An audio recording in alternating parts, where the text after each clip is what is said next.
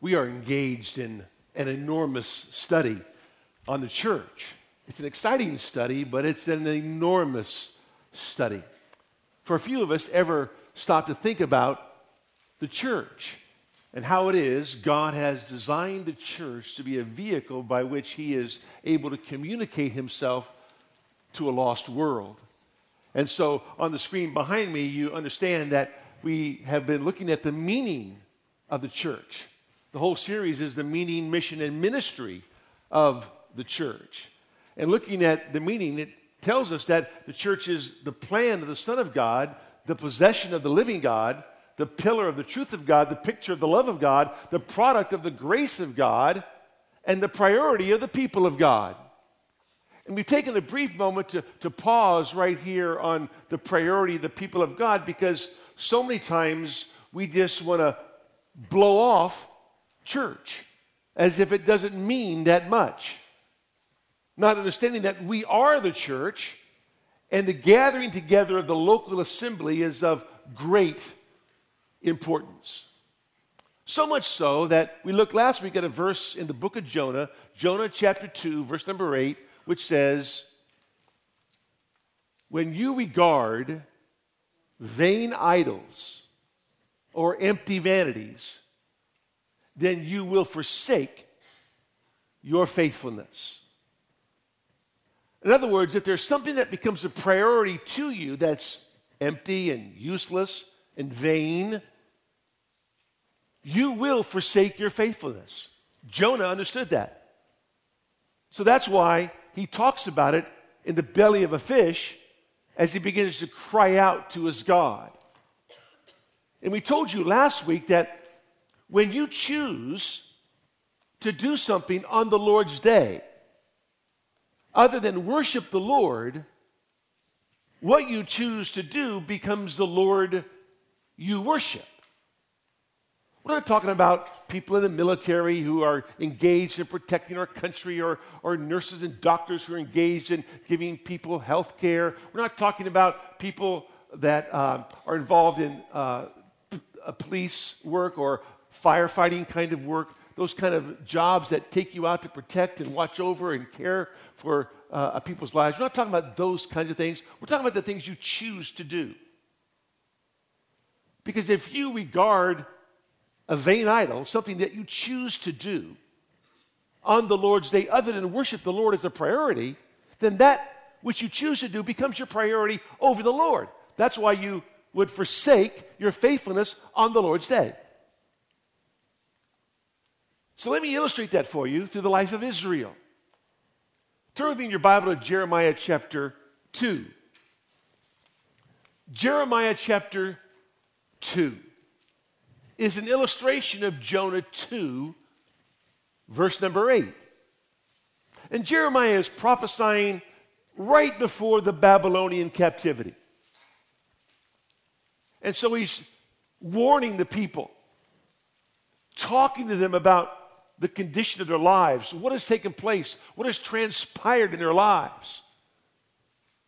And so in verse number 16 of chapter 1, the Lord says, I will pronounce my judgments on them, that is Israel, concerning all their wickedness, whereby they have forsaken me, and have offered sacrifices to other gods and worshiped the works of their own hands. In other words, they have gone after vain idols, they've gone after empty vanities, and they have forsaken me.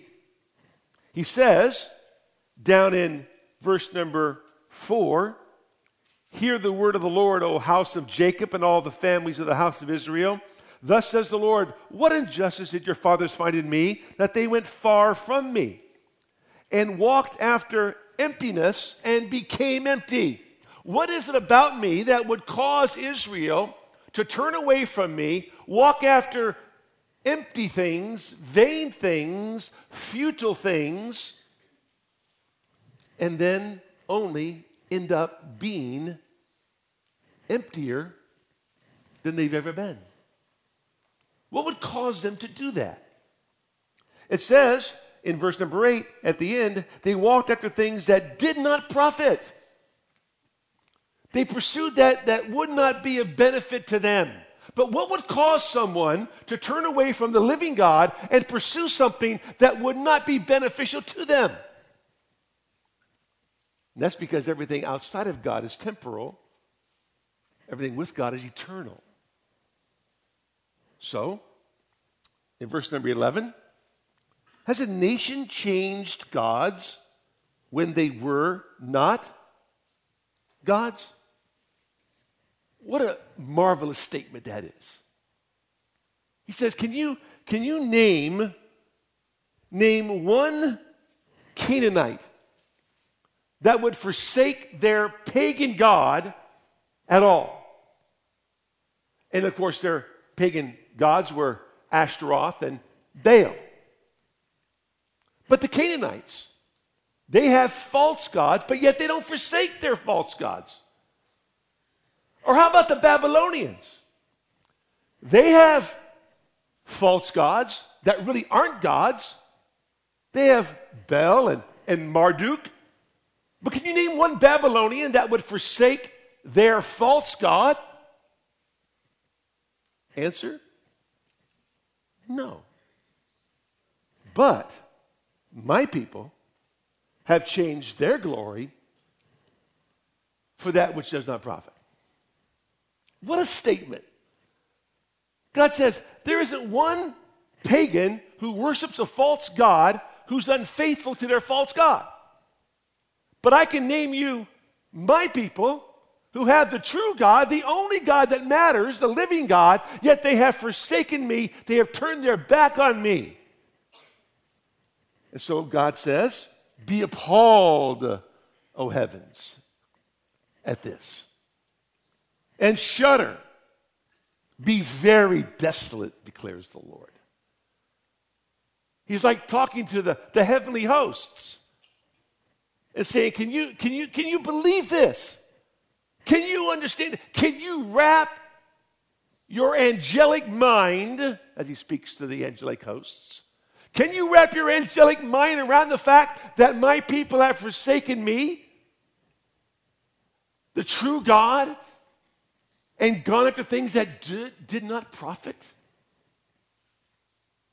He says this My people have committed two evils. If I was to ask you, the Lord says there's something evil, what would you say? Would you say, well, drunkenness, adultery, fornication, homosexuality, transgenderism.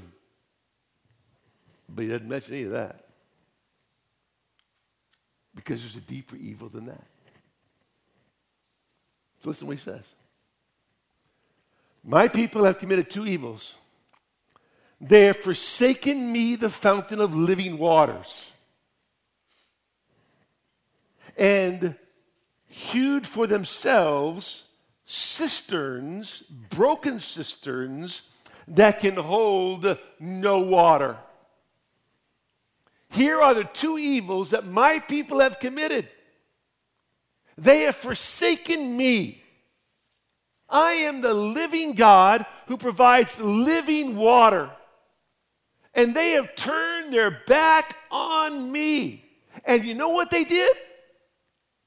They dug for themselves cisterns, broken cisterns that hold absolutely no water. There's no profit, there is no life, there is nothing that will give them an advantage, but that's what they have done. God says that when you seek joy, when you seek satisfaction, when you seek pleasure outside of me, you will forsake me.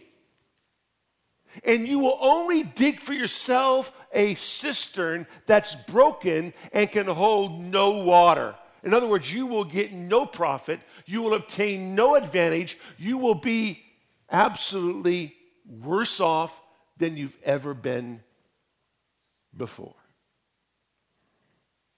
The Lord says, it's simple. When you delight in that which is temporal, you will turn away from that which is eternal. And that's what Israel did. So, the Lord says in verse 17, Have you not done this to yourself by your forsaking the Lord your God when he led you in the way? He takes them all the way back to how he led them out of Egyptian bondage, how he provided for them all throughout the wilderness, how he took care of them. But you did this to yourself. I didn't do this to you. Nobody else did this to you. You did it to yourself. You chose to forsake me, the well of living water. And you would regard vain idols as more important to me. Therefore, you have forsaken your faithfulness. You have forsaken your God. You have turned your back on me. That's what happens when someone places someone or something else as a priority over the true and living God.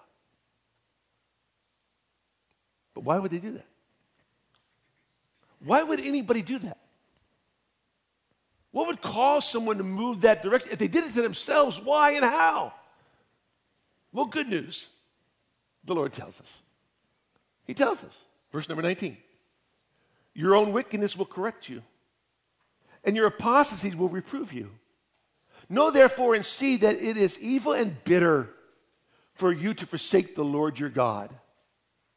Why? And the dread of me is not in you, declares the Lord God. That's why. The dread of me, the fear of me is not in you. That's why you have forsaken me.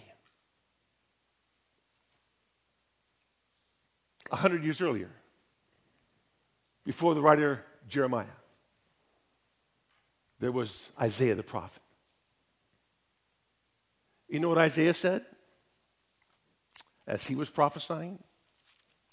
Isaiah chapter 8, Verse number 13. It is the Lord of hosts whom you shall regard as holy. And he shall be your fear, and he shall be your dread. So, a hundred years earlier, Isaiah is prophesying and saying, Listen, you're going to regard God as holy. You can't regard vain idols. You got to regard the Lord God as holy. And he shall be your fear, he shall be your dread. If not, you will forsake your faithfulness. He says, verse 14, that he should become a sanctuary, a resting place, a place of safety. If God is the one you fear,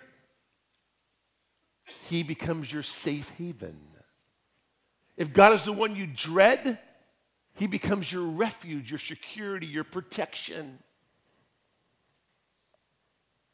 But to both the house of Israel, a stone to strike and a rock to stumble over. Hundreds of years before that, Moses would say these words in Deuteronomy chapter 5. Oh, that they had such a heart in them, verse 29, that they would fear me and keep all my commandments always, that it may be well with them, with their sons forever. Moses says, Oh, that they would fear God. It says in verse chapter 6, verse number 1 of Deuteronomy, Now this is the commandment, the statutes, and the judgments which the Lord your God has commanded me to teach you, that you might do them in the land where you are going over to possess it. That you and your son and your grandson might fear the Lord. This is what you got to do. You got to fear the Lord. He goes on and says in verse number 10 Then it shall come about when the Lord your God brings you into the land which he swore to your fathers, Abraham, Isaac, and Jacob, to give you great and splendid cities which you did not build, houses full of good things which you did not fill, and hewn cisterns which you did not dig, vineyards and olive trees which you did not plant, and you eat and are satisfied.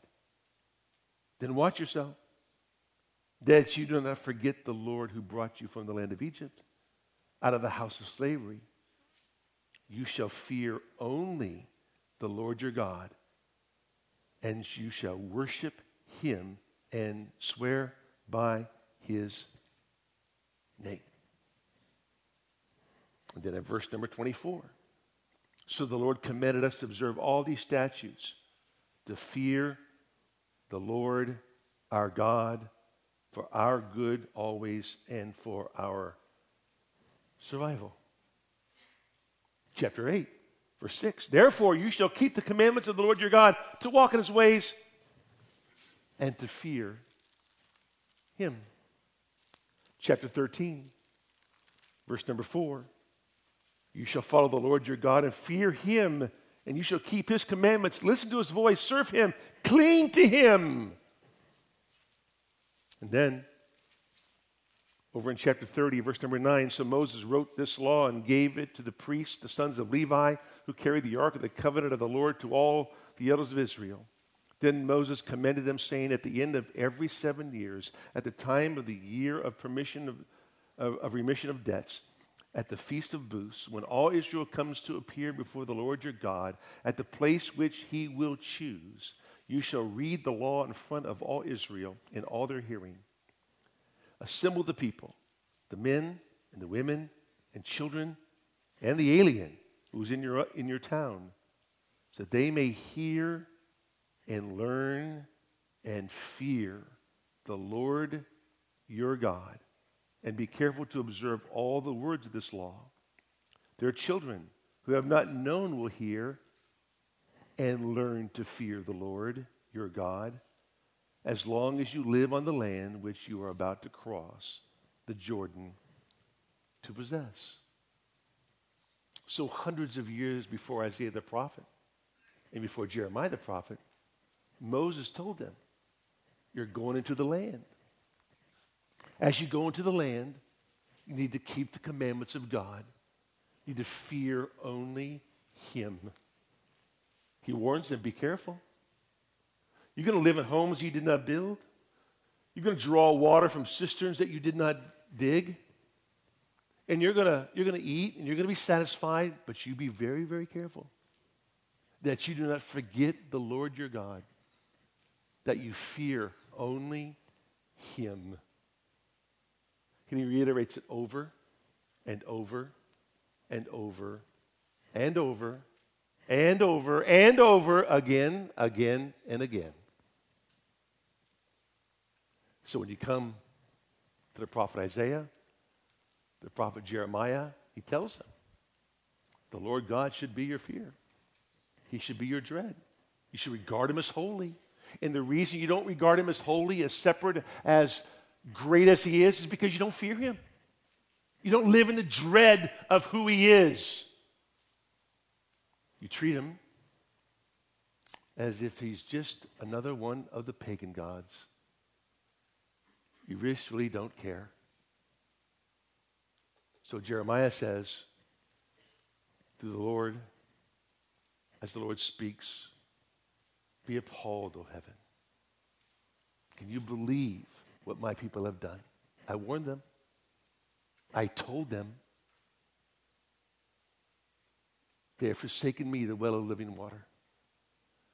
And they dug for themselves broken cisterns that hold no water. Can you believe that? They went off into captivity and suffered the consequences of their disobedience. And Jonah from the belly of the fish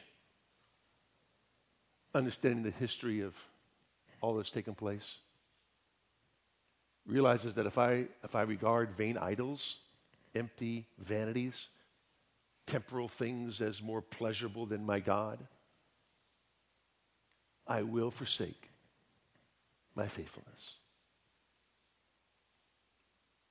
The church is the priority of the people of God. Those who love the Lord love his church, love the assembly of the redeemed, can't wait to be with them, can't wait to minister with them, can't wait to worship with them, can't wait to be encouraged by them, can't wait to be a part of that which says God inhabits the praises of his people. And so we told you last week the reason the church is the priority of the people of God. That's because of the person that we exalt. Psalm 34. Oh, magnify the Lord with me and let us exalt his name together.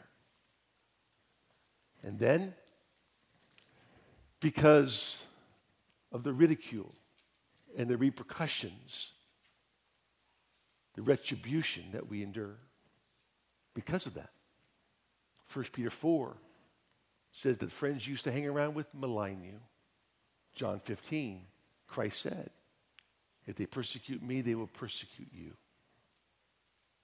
And then number three was because of the instruction, the instruction that we, we as a church, truly do embrace. We can't wait to hear what God has to say. And we gather together to embrace that instruction as a family, knowing that God has spoken. And we want to believe all that He says. That's where we left off last week. So let me finish our outline this morning to help you understand why the church is the priority of the people of God. And that is the letter O, and that is the orthopraxy that we encourage. You say, what? The orthopraxy. Put it on the board for me, will you please, Don? The orthopraxy. What's orthodoxy? Right doctrine. What's orthopraxy? Right practice. We encourage the right practice. Why do we gather together as a priority? Because of the orthopraxy that we encourage. We want to encourage you. Hebrews 10, you know the verse, verse number 24. The writer of Hebrews said this way Let us consider how to stimulate one another to love and good deeds, not forsaking our own assembly together, as is the habit of some, but encouraging one another, and all the more as you see the day drawing near. There is this constant encouragement that we're involved in. There is this constant desire to motivate, to stimulate, and to encourage you. The practice that we engage in.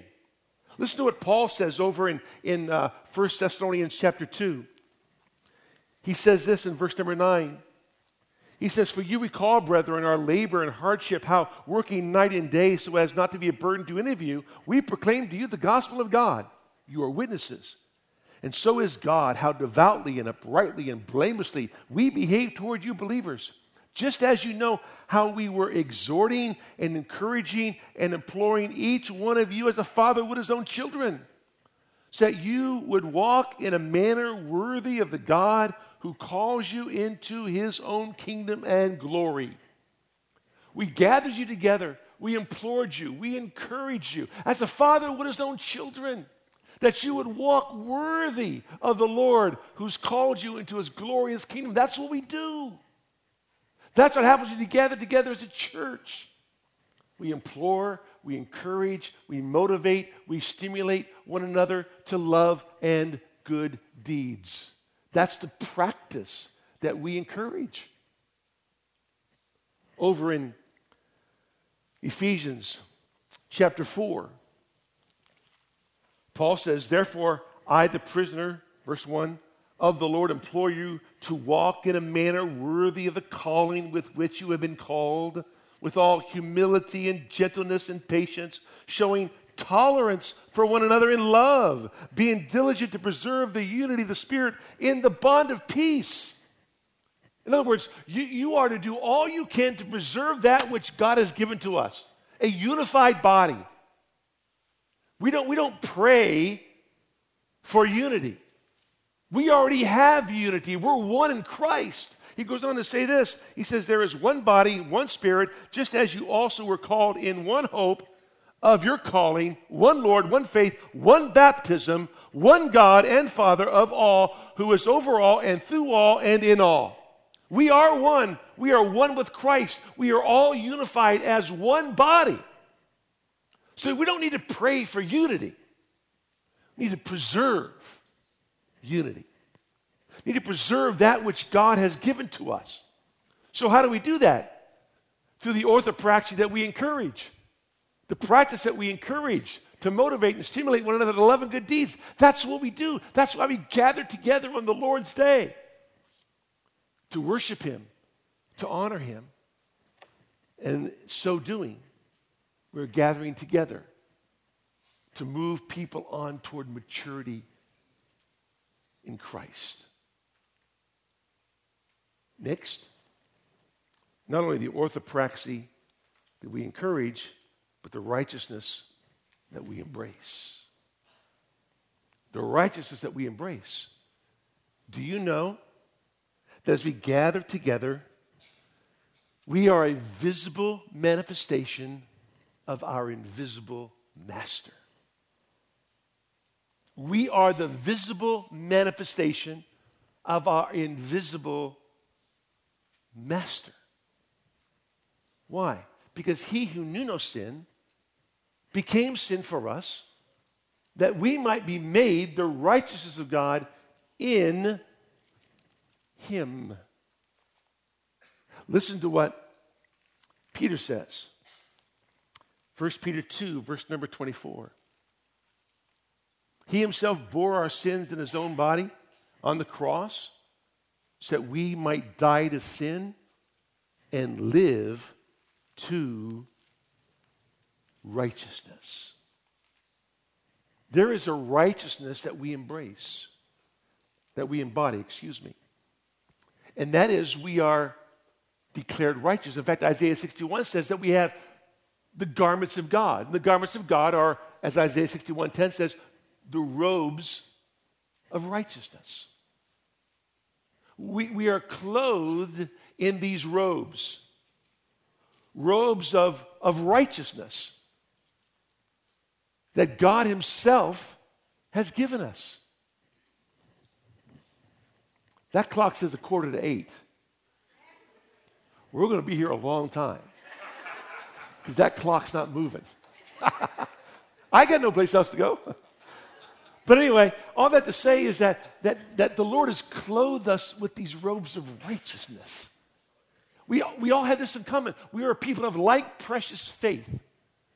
So when we get together and encourage one another to practice the things of God, we are practicing the righteousness that we have in Christ.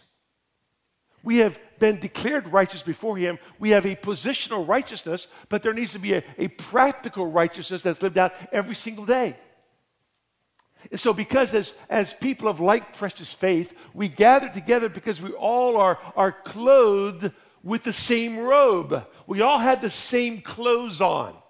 I know that you're all dressed differently today, but spiritually speaking, we all had the same robe. It's called the robe of righteousness. And we embody that as a church.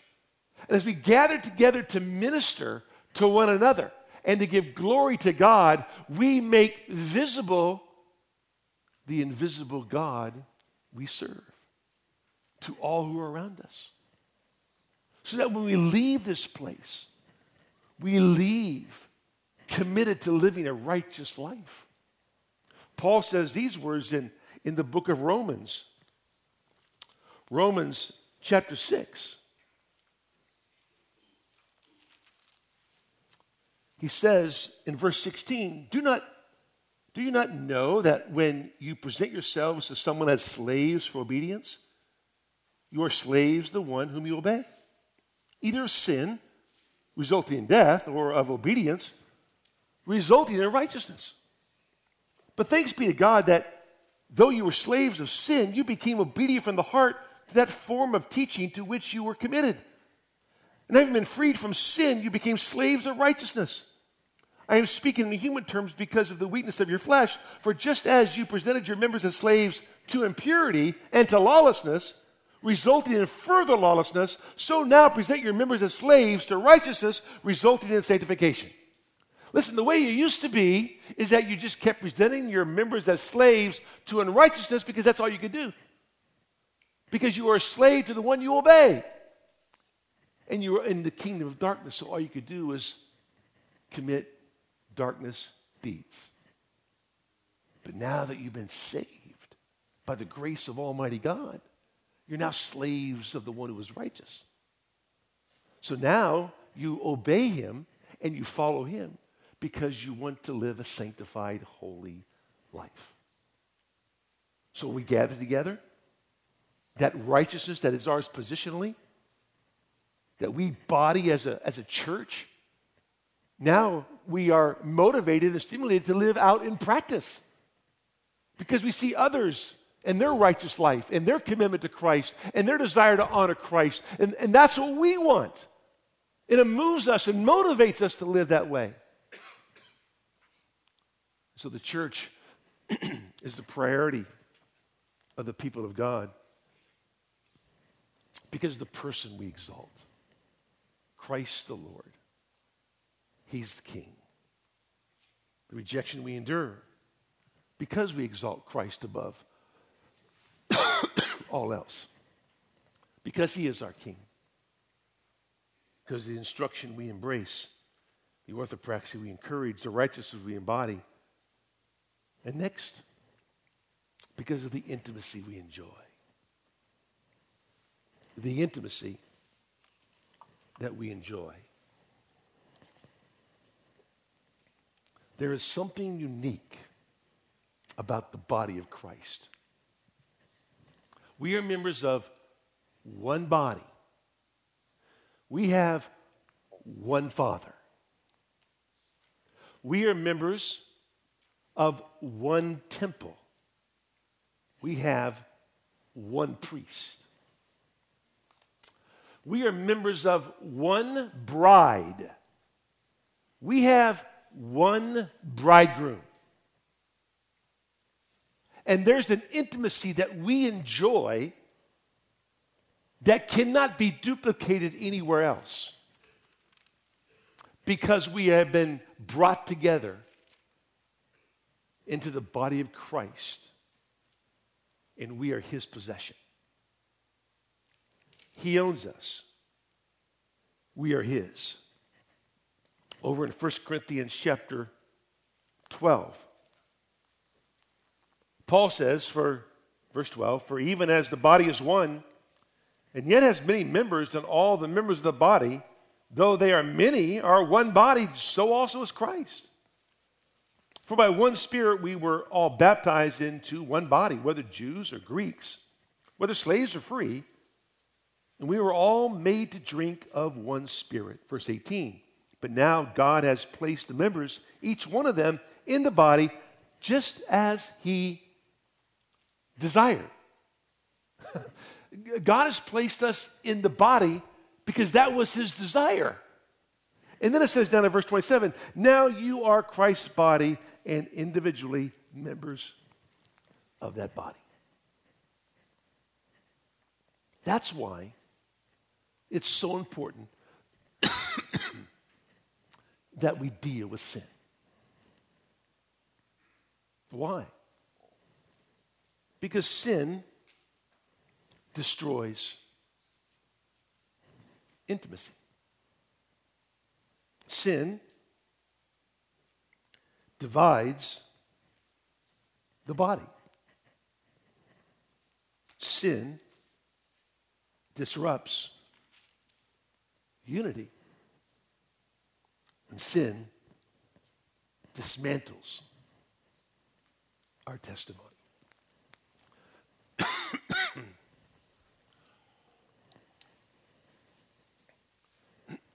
And so, before the Lord ever birthed the church, He gave us instructions for the church. In Matthew chapter 16, he tells us it was the plan of the Son of God. Excuse me. In Matthew 18, he talks to us about the purity of the church and how to deal with sin in the church when a member sins. And when a, when a member decides to live not in the way that God would have them live. And so you go to that brother and you confront that brother. Why? Because we all are the members of the same body. And if you engage in sin, unrepentant sin, not just any sin, but unrepentant sin on a continual basis, what that does is destroy, destroys our intimacy, divides us as a body, dismantles our testimony, and disrupts all that God has for us. That's why in Acts chapter 5, when Ananias and Sapphira were killed in church because they lied to the Holy Spirit, God made sure that the tone was set early on in the church. When you sin against me, it costs. And I can't have an impure church trying to reach an impure world. I need to have a pure church, a sanctified church, a holy church trying to reach an unsanctified, unholy, impure world. So the Lord set the tone very early on in the book of Acts, after the birth of the church, to deal with sin in the church. Why? Because we are an intimate unit. It's like sin in your family, right? At home. When, when, when someone in your family sins, you just say, oh, it's okay. Go right ahead. Live any way you want. It's okay. No big deal. No, it's a big deal. Why? Because it, it disrupts the, the entire unity of your family and begins to destroy the intimacy of your family. How many times do, do, do we see in, in, in, in the life of our earthly families what's happening with, with sin between husbands and wives or between children and their parents or between children and children that cause so much disruption? You have to deal with it as a father. Same is true in the church. For if you don't deal with it, one sinner, Ecclesiastes 9:18, destroys much good. Just one. One sinner. And the reason the church is a priority is because of the intimacy that we enjoy. We enjoy the oneness. We enjoy the unity. We, we enjoy the stimulation. We enjoy the motivation. We enjoy the praise. We enjoy being together. We just enjoy each other. Somebody say, well, I'm not so sure I enjoy everybody in this, in this, in this assembly. Listen, you're going to live forever with each other in eternity. And I know you're going to have a glorified body and everything's going to be perfect there. But you know what? You need to get used to living with each other because there's an intimacy that we enjoy as a family. Next is the truth we evidence. The truth we evidence. That's why the church is the priority of the people of God. The truth that we evidence. Christ says, A new commandment I give to you, John 13. A new commandment. Think, a, a new commandment? Another one? We have 613 of them. We don't need any more. And the Lord says, No, no, a new commandment I give to you. Okay? And the new commandment is this not that you love one another as you love yourself. That doesn't work. You have to love yourself as I have loved you. Thus, proving yourselves to be my disciples. How do you prove you're a disciple of Christ? You love one another as Christ has loved you. That's the standard. He's the standard. He's the one and only standard. And so we follow him because of that. There's a truth that we evidence. When Christ says, All men will know that you are my disciples because you love one another as I have loved you, there, there's a testimony that's at stake here. And we evidence that truth one toward another on a daily basis. Why? Because as Proverbs 23 23 says, we buy truth and never sell it. That is, we do all we can to obtain the truth and never compromise it, never set it aside, because truth's what matters. And we want to evidence the truth of God. Christ is the truth. The Holy Spirit is the Spirit of truth. God is the God of truth. And so, therefore, we want to evidence that truth. In evidencing that truth, we evidence our God, our Lord. So we teach the truth, we tell the truth, we translate the truth, we tremble at the truth,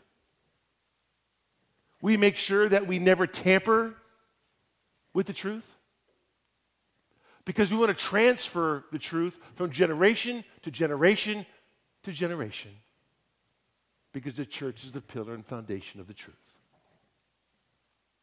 And lastly, not least, the reason the church is a priority of the people of God is because of the yearning that we exhibit. The yearning that we exhibit. As a believer in Christ, there is at the depths of our heart this great yearning to be in the presence of our God. We cannot wait for him to return. He is the bridegroom. We are the bride. If you are a part of the bride, you're living in anticipation of the bridegroom. If you're not living in anticipation of the bridegroom, you have to ask yourself, Am I really a part of the bride of Christ? I've yet to meet a bride who isn't living in anticipation of her bridegroom. To live with him for the rest of her life. So Paul says in Philippians 3, verse number 20, our citizenship is in heaven. Not here on earth, it's in heaven. From which also we eagerly wait for a Savior the Lord Jesus Christ. If your citizenship is in heaven, you can't wait to be there because that's where your home is. And so you're eagerly waiting the Lord Jesus Christ, who will transform the body of our humble state into conformity with the body of his glory by the exertion of the power that he has even to subject all things to himself. Can you imagine that? Can you imagine that? He's going to take this lowly body, he's going to transform it into the image of his glory. Who can't wait for that? Uh, the older you get, the more you want that to happen. Believe me. But the bottom line is this there's this yearning, there's this desire, there's this anticipation that every one of us has. So when we gather together, that's why Paul says, uh, the writer of Hebrews says in Hebrews 10 24 25, that we don't forsake the assembly of ourselves together as we see what? The day drawing near. What day? The day of the return of Christ. The closer we get to the return of Christ, we can't afford to forsake the assembling of ourselves together. Because as we gather together, we, we get from one another that great desire and yearning to be in glory with Christ as his bride. For we are his body and he is the head. So the church, the church truly is the priority of the people of God. And I wonder today, can you actually honestly say it is your priority? the church of Jesus Christ, is your priority. And to gather together with the people of God on the first day of the week, it's called the Lord's Day for a reason. It's the Lord's Day. And I will assume that because you're here, that is your desire. Because you are present with us this morning, this is your priority. That's why you're here. Because if you weren't here, there would be something else that was your priority, right? But you're here because it's your priority. And as you gather together with the people of God, you gather together with the bride. Have you ever been to a wedding? And, you know, I, have been to many of them. I do tons of them, right? And I stand right here with the bridegroom. And the doors are shut, right? And the doors swing open. And the mother of the bride, she stands, and everybody stands to look at the glorious bride as she walks down the aisle.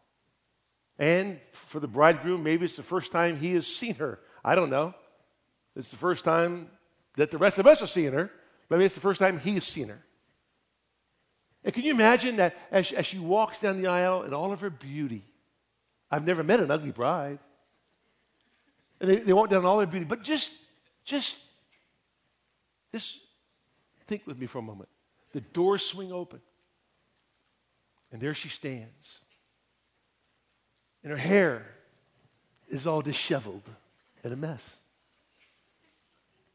And she has dirt all over her, her wedding dress, spilled all down it, cuts on her arm.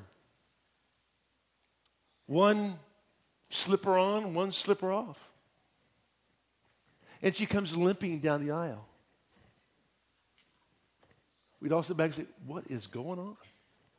What on earth happened to her before she got here? You see, the bride of Christ is to be presented blameless and spotless before the throne of God. And we will be because of God, because of Christ. But in the meantime, we do all we can to beautify the bride. We do all we can to make sure the, the, the, bride is clean. We do all we can to make sure the bride is, is, is set in, in perfection for the bridegroom when he comes. Because we're living in anticipation. And we want to be ready when he arrives. So we repent of our sin, we confess our sin. We're right one with another. We love one another. We encourage one another. We stimulate one another. We motivate one another. We testify to the name of Christ for the glory of Christ because we know Jesus is coming. And so we go out and we tell others because we want them to be a part of the bride. See? It motivates us so they can be a part of what you experience all the time. Because the church is the priority of the people of God. Let's pray. Father, we thank you for today and the opportunity to give us to study your word. Truly, you are great and greatly to be praised. Thank you, Father, for what you teach us. Thank you, Lord, that we are here today. Thank you, Lord, for moving us, motivating us to live for you. As we leave this place, we pray that we leave in a way that would bring glory to your name. As we live this week, may we live to the glory of your name and anticipate the gathering once again next Lord's Day on the first day of the week to worship the person we cannot wait to exalt once again. In Jesus' name, amen.